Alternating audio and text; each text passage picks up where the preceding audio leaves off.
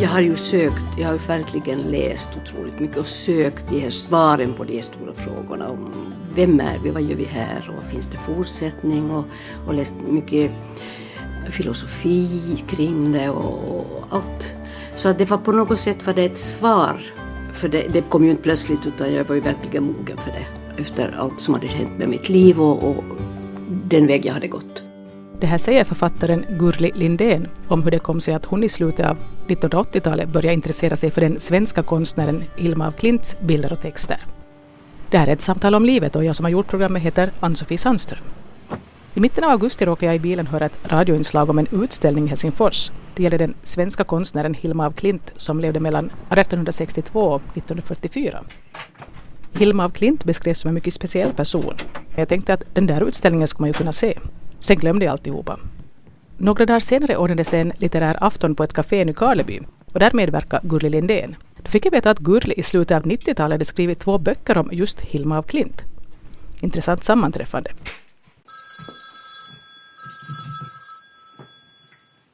Hallå ja, har du tappat bort dig? Nej, du ska vidare. Jag liksom mot, mot, lägger mot vad du tog dig. Bra, dricker du kaffe förresten?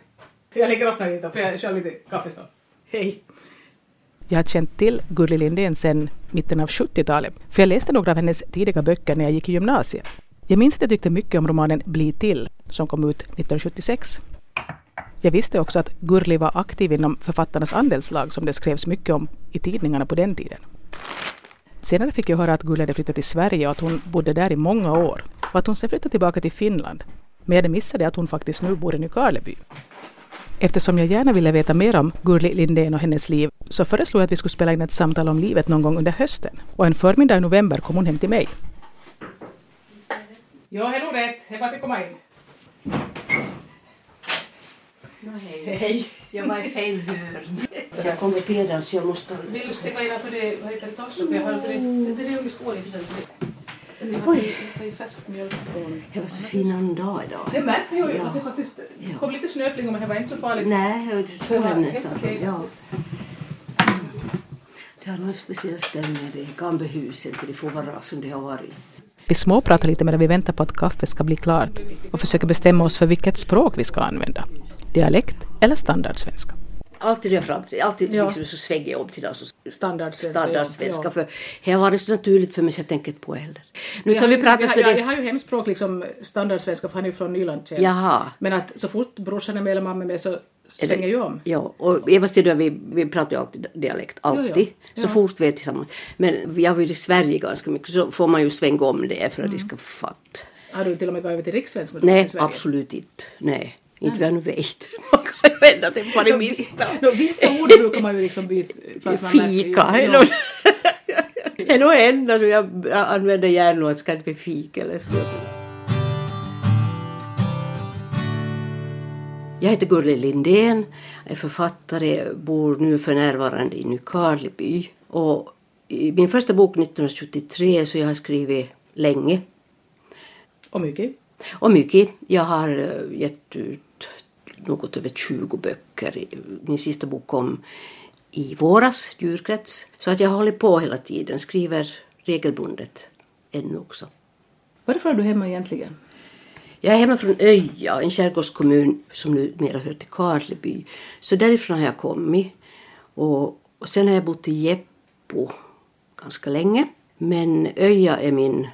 min grund och därifrån hämtar jag bilderna och språket när jag skriver. Har jag märkt. Men när du växte upp där i Öja då och var en liten flicka, hur tänkte du att livet skulle bli? Ja, det är ganska spännande för att någonstans har nog det här med böcker och med skrivandet följt med ända från början. Fast vi var ju eh, småbrukare, mina föräldrar och hårt arbete. Men min pappa var väldigt intresserad av böcker. Så att vi hade, vi hade böcker där hemma. Och han köpte, när jag blev äldre då så köpte han en diktsamling åt mig till julklapp varje år nästan. Och jag kommer ihåg när jag fick önska mig någonting och pappa tog mig till stan. Och jag fick gå upp för de här bokhandelstrapporna i Kokkola och jag fick välja en bok. Och det var liksom det stora. en stor gåva. Så redan då var jag otroligt intresserad av böcker, jag förstår inte riktigt varför, men det, det var bara så. Just det, vilken så, bok du valde den gången? Ja, det var Bröderna Grimms sagor, vackert illustrerad, och det, jag minns precis hur den såg ut på pärmen. Och eh, sen hittade jag en sagobok under golvplankorna på vinden, vi bodde i ett gammalt hus, Tummelisa. Och den bar jag i triumf till lärarinnan i skolan, småskolan som det hette på den tiden. Och hon läste högt ur den på klassen. Så jag har de här minnen av de här böckerna alldeles från början. Så att säkert fanns det någonting som var väldigt viktigt. Min lärare i folkskolan i Öja var Sven-Olof Högnes. Som ju var författare. Och hans dotter och jag, vi var bästa vänner. Och jag var mycket i deras hem och jag såg de där böckerna. Som man hade fått av sina kollegor med sådana dedikationer. Och det där var ju otroligt. Liksom att tänka att någon skriver böcker och, och, och så. Så att det, där fanns någon. Och han, han var en fantastisk lärare. Så att jag kommer bara ihåg när han... han skulle, vi var, gick, jag gick i folkskolan då för jag började samskolan. Och han, han skulle ha vår, de här barnen, oss då från byn. I, att, i talkör läsa Edith Södergrans. Jag längtar till landet som icke är... Då kan ju tänka dig vi som där då i den här skolsalen med våra vadmalskläder och stickatröjor. Och så, men han gav, jag minns bara det där, men han gav upp för jag kommer inte ihåg att vi framförde det någon gång. Säkert gav han upp. Men att han försökte, det är ju fantastiskt. Vad tänkte Gurli när hon var i skolan att hon skulle skaffa sig för yrke? Sen när jag blev äldre så skulle jag bli modedirektris. Modedirektris, okej. Okay. Jag var så otroligt fascinerad av kläder och av tyger, av textiler och av färger. Och det var också någonting som hängde med från början så att jag kommer ihåg mina klänningar när jag var tre år. Och jag, det var liksom ett otroligt intresse. Och när jag var tonåring så då kom det ju att jag skulle bli modedirektris. Det fanns ju det här, nu, nu är det ju designer förstås, men då var det ju att man skulle lära sig sy och, och klippa till kläder och tillkärning. Så att jag kom med till, faktiskt till Stockholm, till Skandinaviska tillkärarakademin. Då var jag sjutton arton år någonting. Hette det Skandinaviska tillkärarakademin? Ja. Okay. Det var ganska häftigt, det var verkligen. Och det var nog någonting som ingen annan hade gjort. Jag bara gav mig iväg. Hur visste du att det fanns ens det där då? No, jag hade nog sett det i någon tidskrift, kanske någon svensk. Mm. Sån här. Hur länge var du där i Stockholm? Då var jag ett år. Det var en, en utbildning på ett år. För det hade jag gått i Åbo i sömnadskurs ett, sån en förberedande sömnadskurs ett år. Så, att det var, så det var nog väldigt starkt det där. Och jag skulle, sen skulle jag till Paris, det var också viktigt för jag skulle till Paris och lära mig då mera. Men det blev annat. Vad var det som blev då istället? Det blev giftermål och barn och allt det där. Hittade du din blivande man i Sverige då eller? Nej, nej, han är nog från Österbotten. Ja, ja.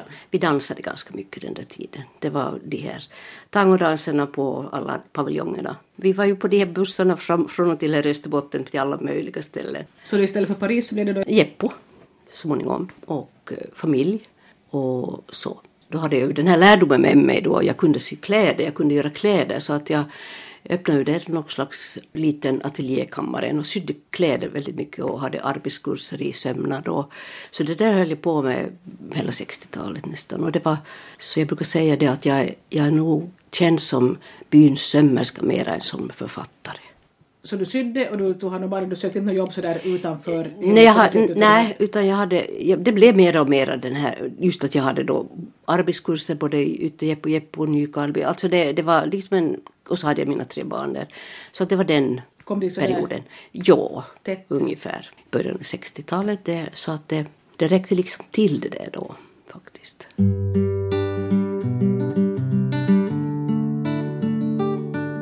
När var det då som Gurli Lindén började skriva? Det var nog i slutet av sextiotalet, början av sjuttiotalet där. Men för att, som fick dig att börja skriva? Eh, no, jag märkte ju nog att, att eh, jag måste göra någonting med mitt liv. Att det fanns så starkt i mig. Det här att sy kläder och hålla arbetskurser kändes inte? Nej, det, nej, inte, nej, utan jag måste hitta mera. Så att det var, det var nog det. Först tog jag kurser faktiskt i konst, vad heter den här... Så här Hermods. Hermods. Hermodskurser ja. i, i teckning. Ja, det fanns ju det fanns annonser ja. för dem på, i svenska mm. veckotidningar. Mm. Ja, det där började jag med. För jag kände bara att jag måste utvecklas. Jag måste göra någonting med mitt liv. Då var ju barnen lite större. Så att det började med några år. Och sen började jag faktiskt skriva. Har du tanke på att skriva för att publicera? Eller skrev du bara för att skriva, för att skriva av dig? Eller skriva? Jag skrev, jag brukar säga att jag skrev för att överleva, att jag måste på något sätt hitta mig själv, att jag hade kommit till den punkten i, i mitt liv faktiskt. Vilken ålder var du då? Då var jag trettio, trettiotre var jag när min första bok kom. Så det var den här trettioårstiden det där. Mm. Ja. Och sen byggde vi en bensinstation, verkstad i Jeppo, och jag hade ett café där som jag tog hand om i början några år, och det på något sätt kom jag ut från mitt hem och ut från den där hemmatillvaron, så att jag fick lite mer perspektiv, och det var, det var nog där jag började skriva egentligen också. Men det var inte liksom riktigt din grej att bara att vara hemma med barnen och ägna dig åt det här? Nej, det hade nog aldrig varit. Jag har haft så otroligt mycket annat som mm. pockar på hela tiden.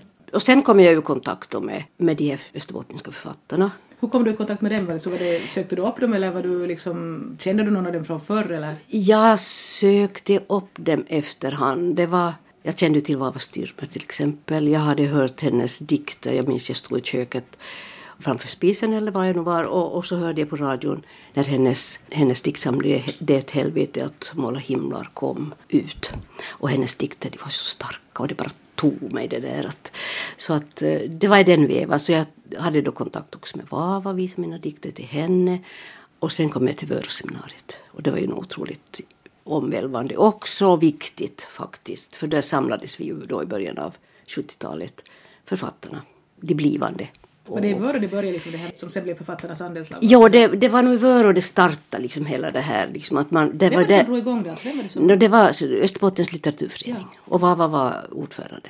Så att det var intensiva år faktiskt. Och min bok då, Att resa sig, den kom ut så att den var, kom till Vöruseminariet när den var färsk. Och då, start, då startade Författarnas andelslag samma år. Så det hände väldigt mycket. Och vi var med liksom i den här rörelsen. Man visste ju om att det fanns det här, liksom, att det ja. var något som var på gång här. Ja. För att mm. det förekom i tidningar. Det, det kom mycket i tidningar, och det var ju en otrolig debatt som pågick. Att det var ju någonting otroligt levande. Och jag stod och var ju ordförande när vi startade Författarnas andelslag. Men han var bara ett år, sen blev jag ordförande som inte visste någonting.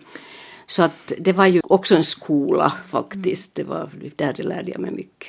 Mm. Men det var en entusiaster egentligen som... Vi ville det här hemskt. Vi ville det. det var, vi var ju entusiaster, verkligen. Då var det möjligt att göra sånt, faktiskt. För Men att det... jag förstått så blev ni inte rika på det precis. Nej, absolut inte. För det var, det var inga avlönade, avlönade arbeten där. Inte, inte när vi skrev och inte när vi jobbade med andras manuskript. Det var, det var nog bara idealism, verkligen. Gurli Lindéns första bok är en diktbok som heter Att resa sig, och den kom nittonhundrasjuttiotre. Så jag frågar henne hur det kändes när hennes första bok kom ut. Det var ju fantastiskt roligt. Och det var det. Och den fick ju också uppmärksamhet, för vi var ju så, det var ju nytt det där då med att bildades ett förlag i Österbotten. Så att våra böcker blev ju på något sätt nog synliga. Och hur inverkar det på resten av ditt liv då liksom? Fortsatte du att jobba i kafé som du sa? Nej, jag, jag slutade i kaféet. Jag fick ett, ett årsstipendium ganska snabbt när jag hade. Och sen så, min riktiga författarskola, det var väl att jag började i det här öppna universitetet som ju pågick då också som ett experiment. Helsingfors universitet och, och Vasa sommaruniversitet hade, hade kurser tillsammans. Så det, då började jag läsa nordisk filologi och litteraturhistoria och filosofi. Många år där, efter sjuttiotre, fyra. Men det var alldeles nytt då också som kom där. Det var det sjuttiofyra, sjuttiofem någonting. Så då började jag med. Så jag var ju ner till Helsingfors på föreläsningar och på Finns folkhögskola var det. Så det var, det var nog viktigt för mig. Jag fick några kunskaper. Och jag minns att jag läste några av dina böcker, Bli till. Mm, ja. Den minns att jag, jag måste gå till gymnasiet då. Ja. Och jag tyckte liksom att wow. Mm. Att det var liksom mm. på något att någon härifrån skriver liksom, och det kändes som att det var liksom, för mig hakade i det här min feministiska väckelse ja. på något sätt. Att jag ja. hade då insett att hej, det behöver inte vara som alla liksom säger att det måste vara. Nej. Nej. Jo, det, det var ju, då kom ju, då kom ju verkligen kvinnorörelsen och feminismen också till Österbotten. Att det, var, det, var ju, det var ju allt, det skedde så mycket. Så att jag fick ju, jag, vi bildade ju den här kvinnoskribentgruppen i Österbotten sjuttioåtta. Då hade vi varit på Biskops-Arne på det första nordiska kvinnors litteraturseminariet överhuvudtaget. Så då var vi dit en grupp. Och jag var med där i arbetet som representant från Svenskfinland, så att det var, det var också, då kom jag i kontakt med de här kvinnorna från Sverige och från Nord, Norden, alltså. Det var så otroligt viktigt att det öppnades ju, och, och alla dessa böcker som kom, det var ju fantastiskt. Som till exempel Susanne Bröcker. Jo, det var också något sånt som man... Ja, ja. Fräls oss från kärleken. Ja, ja, ja. Jag, hade, jag tror jag hade ett exempel som var invikt och understreckat och allt. Precis, ja, ja. Så det, det, var, det var också en viktig strömning som för mig är viktigt. Att man, man var ju inte ensam. Vi kommer in på ett långt stickspår om hur man trodde att allting skulle bli då på sjuttiotalet. Och hur det ändå har gått så mycket långsammare än vad man då hoppades. Men nu har det hänt också. Jo, det har ja, hänt. Jo, ja. Ja, men att man ja. trodde det liksom, det går mycket snabbare. Ja, det är ju det. det, är det. Jo, men att när man ser nu på, jag tycker, tycker ändå i, i universiteten har det ju hänt någonting. Det finns ju en, en forskning till exempel, en genus och forskning och den här med queer, folk, allt det här, det, det, har, det har nog hänt. Vi kommer in på det att det idag verkar vara så mer än någonsin att det är pengarna som styr här i världen.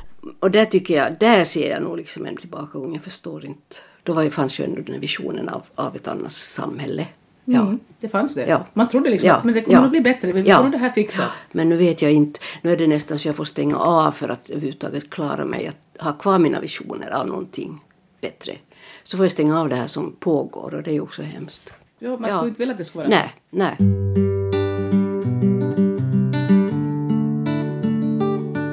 Jag frågar Gurli om hon har lyckats ge vidare någonting av den världsförbättrade i vad hon hade själv på sjuttiotalet åt sina barn. Jag hoppas, det hade ju två pojkar och en flicka. Jag hoppas att det, nu tror jag att jag har fått det. Mina barnbarn är ganska medvetna faktiskt, mer eller mindre. Men det, de har ju sina liv och de har sitt, det är där det är. Om man själv vill ha frihet måste man ju också ge den frihet, det är ju så. Man, man, det märker man ju att man ger, man ger det, dem det man kan. Sen får de ju själva ta tag i livet. Och många väljer att egentligen inte... Mm. De morrar på och så gör de nog det som det ja. är, och så blir det ja. som det blir. Ja. Ja. För det var det aldrig ett alternativ att bara låta allting bli som det blev. Du, du ville ha förändring och du satte igång en stor förändring. Det gick inte, det kunde jag inte. Nej, det, det fanns ingen möjlighet. Jag, jag måste välja, på nytt och på nytt välja mig själv, väl, välja min väg. För att jag visste, det var så starkt i mig att det, det fanns, egentligen fanns det. Jag säger, man säger att man väljer, men... Hur mycket väljer man sig slutligen? Och du valde kanske att inte spjärna emot det som... Ja, jag gav mig, ja. Jo, så var det. Mm. För jag menar, det finns ju folk som märker att de skulle nog gärna vilja någonting annat än de håller på med. Det. Nej, helt bra, jag börjar inte med det. Ja, det fanns inte för mig. Jag måste. När jag kom in på åttiotalet där så hände det någonting också med mitt skrivande. Att jag, jag var ju väldigt engagerad utåt. Och, och det kom en helt annan... utgångspunkt. Jag, jag brukar säga att det var som jag ska ha fallit igenom den här ytterverkligheten och kom in i en annan, en annan dimension. Där jag arbetade väldigt mycket med myter och sökte andra bilder. När hände det? Var det, det var nog egentligen med Marasö där, där jag nog samlade ihop på något sätt på nytt. Det var en vision av vad kvinnorna kan göra, men det var på ett helt, kanske på ett visionärt plan. Så den boken förde nog väldigt. Det samlade ihop det som hade varit och också förde vidare väldigt mycket. Och den splittrade båten som kom efteråt, en diktsamling. Så att det var de där böckerna som på något sätt säger ganska mycket om vad det handlade om med mig själv och där jag fanns. Så jag tyckte när jag kom där mot mitten av åttiotalet att jag hade, jag hade gått till änden med allting. Att det var liksom, jag hade förbrukat allt och jag måste vidare. Och det var de här stora frågorna på något sätt som jag måste ta tag i. Och mitt äktenskap tog slut och jag träffade då Eva-Stina Byggmästar och, vi, och det var hon som kom med en bild till mig av en målning av Hilma af Klint, och det var på åttioåtta, och vi tänkte på att vi måste se den här utställningen. Och det var också en, en Gertrud Sandqvist hade skrivit en riktigt stor och bra informativ artikel om Hilma af Klint. Det var liksom första gången jag överhuvudtaget visste att hon fanns. Och, och så kom vi oss till, till Helsingfors, till Sveaborg och hennes utställning där. Det var den första stora utställningen i Norden efter, efter Los Angeles åttiosex när hon blev upptäckt av världen. För det visste ingen om henne. Men var det inte också något sånt att hon hade förbjudet? Det ja, skulle inte få visas nej, för en tjugo efter... år. Men det, var mycket, det blev ju längre. Och det var faktiskt ett uppvaknande. En, jag såg mig själv. Det var liksom ett genombrott, verkligen. Och jag förstod på något sätt mitt liv på ett nytt sätt. Jag kunde se igenom. Så att det, det talade otroligt starkt till mig, verkligen. Så efter det så kom vi oss till Danmark. Vi fick en, ett stipendiehus, Bomholtshus på Fanö, en ö ute i Västerhavet, ute mot Atlanten. Och där bodde vi ett år sedan. Och det var, det var liksom uppbrottet från Österbotten. Då hade jag lämnat bakom mig andelslaget och min familjen. De var ju stora mina barn då, så på det sättet var det ju, hade de redan gått allt. Det var nog ett uppbrott. På något sätt tycker jag nog att man, man får nog dö några gånger här i livet för att dö och hoppa. Dö eller hoppa, hoppa utan att veta vart man hamnar. Så där gick jag ett år i, vid havet. Och det var alldeles fantastiskt. Och sen, sen förstod jag plötsligt att, småningom, men det var inte plötsligt. Jag förstod, förstod det småningom under det året. Att jag måste, på något sätt måste jag förstå vad det, vad det var i de här hennes bilder som talade så djupt till mig. Så jag tänkte, ja, men jag måste ha kontakt. Jag måste ju, jag var i Stockholm. Så jag tog kontakt med stiftelsen Hilma af Klints verk och Gustaf af Klint. Och bad att få göra någonting med det här. Om, jag, om det finns möjligheter. Och jag träffade Gustaf af Klint. Och jag fick möjligheter att börja läsa hennes handskrifter. Som fanns ett helt skåp fullt med alla möjliga häften. Och teckningar och skisser. Och... och det var helt otroligt. Det var från slutet av artonhundraåttiotalet. Liksom hela hennes liv. Ända till fyrtiofyra när hon dog. Och då hade hon målat över tusen målningar. Och också skrivit om sin väg. Och hon hade ju då kontakt med de höga, kallade hon dem. Gestalter från en annan dimension som hade sökt henne. Och ville att hon skulle göra det här. Hon skulle måla det här. Och det var liksom en, på något sätt en, en förklaring till människans, människans vistelse här. Och djupare förklaring till vår, ja, vår existens. Och det var ju alldeles fascinerande.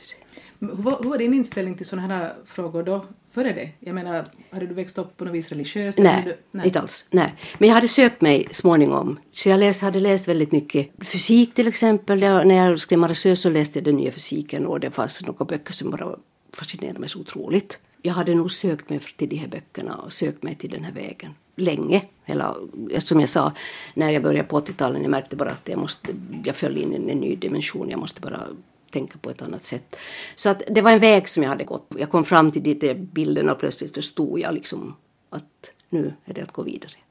Så men man kan det... tänka att någon annan som råkar ut för samma sak så tänker nej vad fasen att det skulle nej, bort, bort, det här, det här, ja. blir, det här, blir, det här blir besvärligt. Det, det blir besvärligt, det här kan jag inte ta. Nej, nej det, det är ju så. Men nu ja. valde att gå rakt in. Absolut. Det fanns ingen annan möjlighet, vad skulle jag ha gjort annars? Jag skulle ha dött. Så att det, det, no ja, det förde mig till Stockholm faktiskt, eller oss. Och vi bodde ute på Oaxen, en ö, då var det igen en ö i Stockholms skärgård.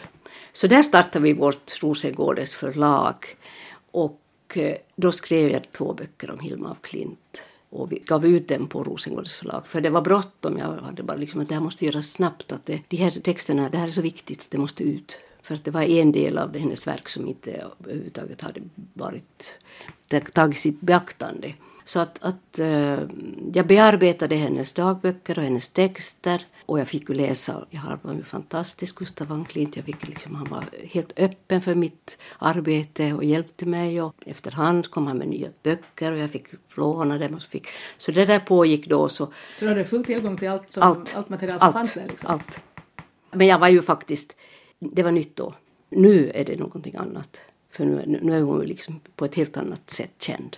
Men då var det så nytt allting så att jag hade, då hade jag ännu möjligheter att göra det. Jag fick läsa dem i original, alla de här hennes böcker. Så det var ju det var alldeles otroligt. Och, och så då gav vi ut Vägen till templet och den kom då nittiosex. Och det var en stor utställning i Södertälje med hennes målningar. Tillsammans med, också med antroposofernas. Rudolf Steiner var ju inne på samma hon. Så att det var ju samband där. Och, så det var en utställning då med Hilma och Rudolf Steiner. Och då kom Vägen till templet till den utställningen. Och så skulle det bli en stor utställning på Liljevalchs i Stockholm. Första gången det skulle visas hela, hela hennes målningarna till templet. Så då jobbade vi med den andra boken och det var då tillsammans med en litteratur, vad heter det nu? Hon hade studerat konst i Paris och skrivit en, sin uppsats om Hilma af Klint. Hon och jag jobbade tillsammans ihop den här boken i enheten Bortom mångfalden. Så hon hade då den här konsthistoriska synen och jag mera då den här filosofiska. Så den boken blev då klar till Liljevalchsutställningen. Vilket var det här sen? Millennieskiftet. Så det, den blev klar och det var ju ett otroligt jobb därför att jag läste ju allt det där och vi arbetade med de böckerna och det var fantastisk tid också. Det var liksom den andra tiden efter andelslaget och det pågick nu i tio år nästan det där arbetet. Då bodde vi där i, i Stockholm.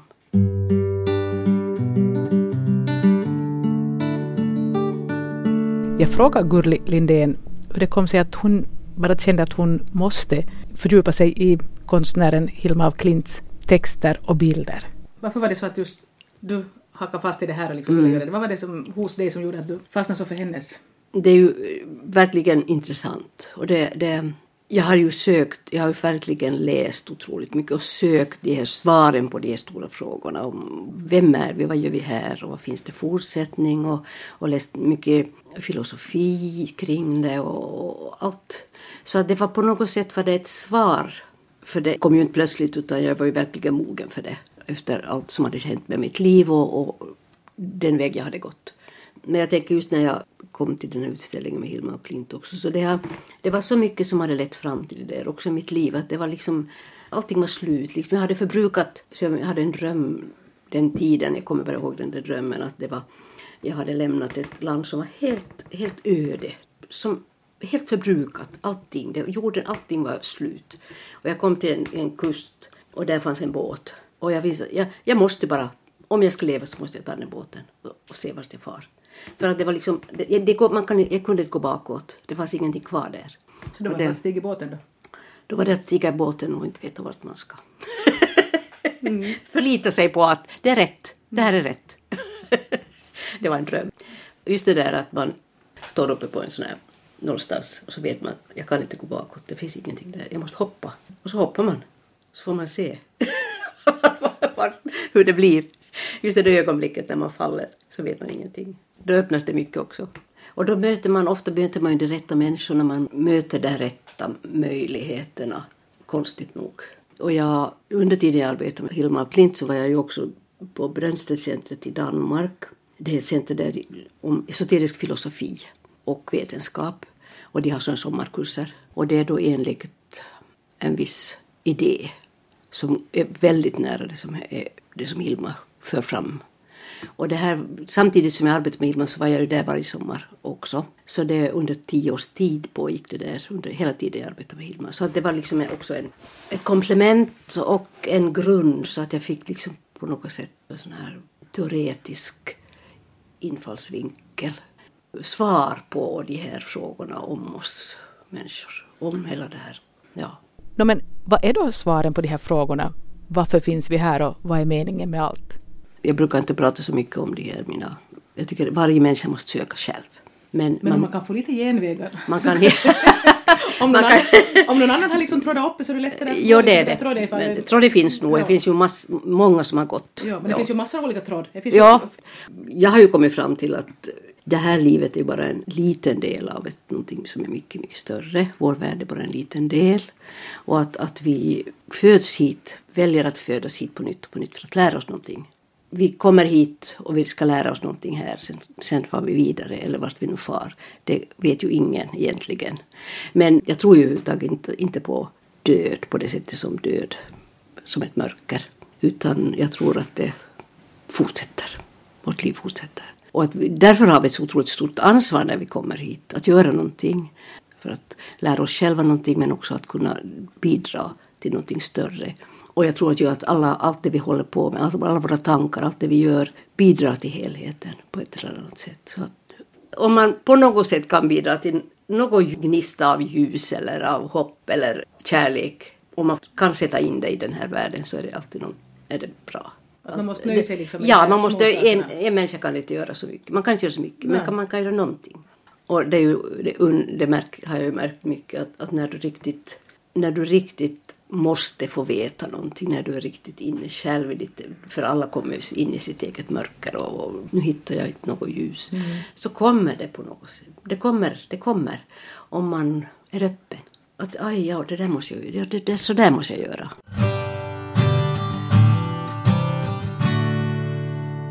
Då efter det här stora arbetet med Hilma af Klint så tänkte, visste jag att nu har jag nog liksom gjort det där färdigt. Jag var färdig med det, eller vi båda, Eva-Stina också in, hon var ju med i förlaget. Och, men det var du som jobbade med det här? Det var, det här. Det var jag som jobbade med de här skrifterna ja, ja, och texterna ja. och arbetade med det där. Hon arbetade ju med sina dikter och vi kom, kom faktiskt ut med en bok på vårt förlag som fick pris, mycket priser och uppmärksammad.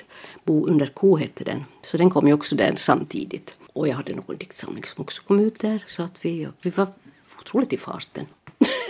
Det låter så. Det låter så. Men då är jag nog trött. Och jag visste bara att vi måste någon annanstans för att vila. Och jag tänkte att vi, vi måste norrut. Så jag hade sagt, hade sagt till min syster att, att vi borde fara uppåt Lappland. Och besöka ett hus i, någonstans ut på landet där. Så ringde hon till mig, Elisabeth, hon bodde på Gotland och sa att, att nu finns det ett hus till salg för hundra kronor i Vormsele. hundra kronor? Ja, för att det, det var ju avfolk. Ja, det, det fick, Sverige, kunde ju inte ja. sälja de där husen. Och bild, en stor bild av en man som stod med en hundra kronors sedel. Det var på Aftonbladet tror jag det där. Jaha, tänkte jag, men där är det ju nu då. Så, så ringde jag dit och, till den där mannen och sa att att hur är det med det där huset, finns det kvar? Så nej, det är sålt, men det finns mycket nättare hus. Grannen till mig, att det är mycket trevliga grejer. Det är också till salu. Men då får jag upp dit och se på det. Alltså var ligger Vormsele? Vormsele ligger i Västerbottens inland. Det är på vägen mot Ammarnäs. Alltså den här forsarnas väg efter Vindelälven upp till Ammarnäs. Så det är mitt emellan Umeå och Ammarnäs ungefär. Och så tog jag kontakt med den mannen som ägde det där huset och vi for dit. Och det var ett bra hus. Mitt emellan två forsar, Vormforsen och Linaforsen vid älven. Kostade det också hundra kronor? Nej, det var lite mer och inte mycket. Det var under hundratusen ja. kronor. Liksom. Ja, ja. Det, liksom... mm. det, det, alldeles otroligt. Det var så bra skick. Det var så väl kött det där huset. Fast det var ju så femtiotalshus. Så vi får upp dit, Eva-Stina och jag, och fick provbo i huset. Det fick man göra. Och då förstod vi att det där ska vi köpa. Hur länge fick ni provbo där? Då, det var nog någon vecka. Vi for, var på väg till Finland så att vi for upp via, från Stockholm via Vormsele. Mm. Så vi, vi köpte huset och efterhand sen när vi hade avyttrat huset i Jeppo som vi ännu hade så, så flyttade vi dit. Där bodde vi. Det var ett underbart ställe. Fantastiskt. Det var så mycket natur och det var så stilla. Det var liksom långt. Från alla grannar alltså den tiden? Nej, det var en liten by så vi hade grannen mitt emot Dan som var som en hustomte för oss. Han skötte om huset, han hjälpte oss. Det var otroligt trevliga människor i den där byn. För det var ju så lyckliga över att när flytt, när vi flyttade mm, dit. Ja. Det blev ett nytt liv. Så det var, det var en så fin tid att bo där. Det var alldeles underbart. Så där skrev Eva-Stina skrev väldigt fina. Det är hennes diktsamlingar som kom då. Hennes glädjetrilogin och, och jag skrev ju diktsamlingar. Och det, det var verkligen en stor, stor vila att vara där. Men... Ja, ni är inte ja, kvar där. Nej, vi är inte kvar där. Så livet går vidare. Det går inte att stanna. Det går inte att stanna upp. Det blir mer och mer att vi, vi kom hem. Det blir liksom den dragningen tillbaka. Och det blir väldigt slitsamt. Det är ju så slitsamt att vara på två ställen och flytta. Att man blir nästan sönder. Så att, att vi kände att vi... Nej, vi måste nog flytta tillbaka i alla fall. Och det var ju också liksom att den här tiden vi hade, vi, det är underligt det där när man skriver att man förbrukar på något sätt platsen och man förbrukar det som finns där. Så åtminstone har det varit så för mig och också för Eva-Stina så att det, ja. Så vilket år valde ni att flytta tillbaka då till? No, det blev småningom, vi sålde huset tjugohundratio så, då hade, så länge hade det varit kvar så att det är inte så många år sedan faktiskt. Nej. Nej. Och då flyttade ni till Jeppo? Då flyttade vi först till Jeppo. Ja. Efter många år i Sverige och före det ett år i Danmark så bor nu alltså Gurli Lindén och Eva-Stina Byggmästar i Nykarleby. Det här blev det här och det känns nog egentligen bra. För att man blir ju lite äldre också. man ju det. Så det blir en trötthet. Så på något sätt att när man har rest och flyttat så mycket som vi har gjort så det blir en trötthet. Ja, och det här flyttande, liksom, just det här att hålla på just vara på flera ställen som är långt ja. Från varandra. Så. Ja, så att kanske man måste välja till sist någonting. Det verkar så. Men man vet ingenting om framtiden. Har du något sådant projekt som pockar på något som du känner att du måste göra? Ja, vi har ju vårt nya förlag, Minimalförlag. Så att det är ju nu egentligen det som vi tycker är ganska roligt. Så vi ska ju utliga någon diktsamling här nu här och... Det verkar som att Gurli Lindén har som hobby att starta bokförlag. Jo, ja. Hobby att starta bokförlag. Jo, utan att jag liksom har tänkt på så, så är det... Jag kom nu, liksom när jag kom in med andelslag också, så det var ju liksom bara att jag kom nu med det för att jag var redo med min bok och allting. Och, och så var det när jag vid Rosengården så ville vi bara göra det snabbt för att nu ska de här böckerna ut. Att vi orkar inte, vi kan inte projekt till några andra förlag att det tar ut tid. Och jag visste ju att det... Så ja. Ni bara startat förlag sådär bara? Ja. Och det var ju till och med ett aktiebolag som vi startade. Men vi fick till och med stöd från, från Almi för ett kvinnligt företagande. Och vi fick glesbygdsstöd. För att vi färja, det var en färja bara över till Åksen från fastlandet. Så att därför att vi då bodde på en ö med en färja så fick vi stöd. Och sen var det bra ännu då den tiden i, med litteraturstöd i Sverige. Så vi fick ju ett riktigt bra stöd för två böcker så att det liksom räckte till. Så att på något sätt gick allt det där igenom, jag fattar inte. Men vad, vad hände med det förlaget sen då? När vi kom upp till Vormsele så fick jag ta kontakt med Håström Text och Kultur för att han, han gav ut så spännande böcker och jag, han formgav dem in den här Myrlod som första bok. För jag tyckte att oj så det vill jag ha min bok så jag tog kontakt med honom. Han bor i Umeå och han hade ett, ett antikvariat och ett förlag. Så jag, vi blev vänner och så. Bekant och så sålde jag, eller vi, för vårt förlag åt honom. För att han var ju intresserad av Hilma af Klint och de fjärde böckerna fanns ju på vårt förlag. Så vi sålde förlaget. Det var ju otroligt att de köpte ett förlag. Finns det fortfarande igång? Han hade, är nog involverat i hans eget nu som ja, en del. Ja. Ja. Men, men i alla fall, så det finns liksom, böckerna finns ju kvar där nu. Nå, enheten är slutsåld men den andra finns Vägen till templet kvar. Så jag gav ut två böcker då på, som han hade på Rosengården när han hade. Så så. Och sen blev det det här minimala. Då nu är det minimal som gäller.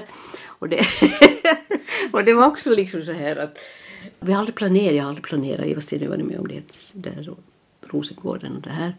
Utan bara, nej men det måste, vi måste ju göra det här för att få ut det här. Det här måste ju ut här nu. Kan vi sitta och vänta här på att någon ska acceptera det här eller bry sig det här. Vi vet ju hur det är med dikter va. Så, så till och med vi ger ut det själv. Så vi gav ut Djurkrets och Eva-Stina gav ut sin Skrattande rosen. Väldigt snabbt här i sista vintras gav ut två böcker och startade ett förlag. I Nykarleby. Vad har ni för utgivning på gång där nu då? No, nu ska det komma en, en diktsamling. Nu, vi söker lite pengar. Vi hade, vi hade inte ens sökt pengar till de första böckerna. Nej, bara... men men nu, har vi, nu ska vi söka lite bidrag. Och så ska vi ut en... Vi ska se nu. Ja, det blir lyrik. I någon form. Det verkar som det skulle vara så lätt. Det är bara man bara startar förlag så där bara. Ja, men vet du, vi har ju, jag har ju jag har jobbat med en förlag hela tiden. Jag har skrivit så jag jobbar med förlag. Och Eva-Stina kom in i andelslaget och vi har ju båda jobbat med förlag. Vi vet ju liksom vad är. Vi kan det. Alltså det vi ska ha ett förlag, inte ska ja. Vara någon egen utgivning utan ett förlag. Och det, och så vi får se vart det leder. Men det är ju lätt att starta ett förlag i svensk Finland. För det är ju så litet. Det är så överskådligt. Det finns några bokhandlar, läsaren är räkna, så man vet ganska mycket vad det handlar om. Man vet ju vilka tidningars recensioner till några tidningar, några bokhandlar. That's it. Ja, men det är verkligen så ja, småskur. Ja. När, man, när man tänker på Rosengården var ju ändå i Sverige, det var ju något helt annat. Mm. Liksom. Du har liksom följt med när livet har dragit dig någonstans. Ja. Du har inte, mm, du har inte liksom kedjat fast att inte nej. Jag ska inte ändra snart. Du följer med. Du såg liksom en utställning där så bara visste att du måste göra någonting. Och det liksom, ja. Det är ju men vet du, det, det var en lång väg dit. Det var ganska smärtsamt. Inte så ganska heller. Det är alltid. Och det, det tycker jag att, att om jag skulle säga någonting så det ser enkelt ut utifrån. Men jag kan förstå varför människor inte vill det för de vet hur smärtsamt det är. Att bryta upp eller göra någonting. För att det är verkligen smärtsamt. Jag tror människan vet någonstans vad, vad det kostar. Och att man inte är beredd kanske att betala priset. För det finns ju alltid ett pris. Så att, att den här vägen... Jag, jag, jag, jag, brukar, jag förstår mer och mer liksom varför människor inte orkar, inte vill. Därför att, att det, ja, det är runt. Men, men livet är ju så. Man slipper ju inte undan egentligen. Och, och just det att jag på något sätt har kunnat formulera det här som jag har erfarenheten av i böcker. Att det har också varit väldigt viktigt. För att då har jag på något sätt fått det ifrån mig själv. Och kanske gett någonting till andra också. Så har man väl gjort någonting. Det här var ett samtal om livet med författaren Gurli Lindén. Och jag som gjorde programmet heter Ann-Sofie Sandström.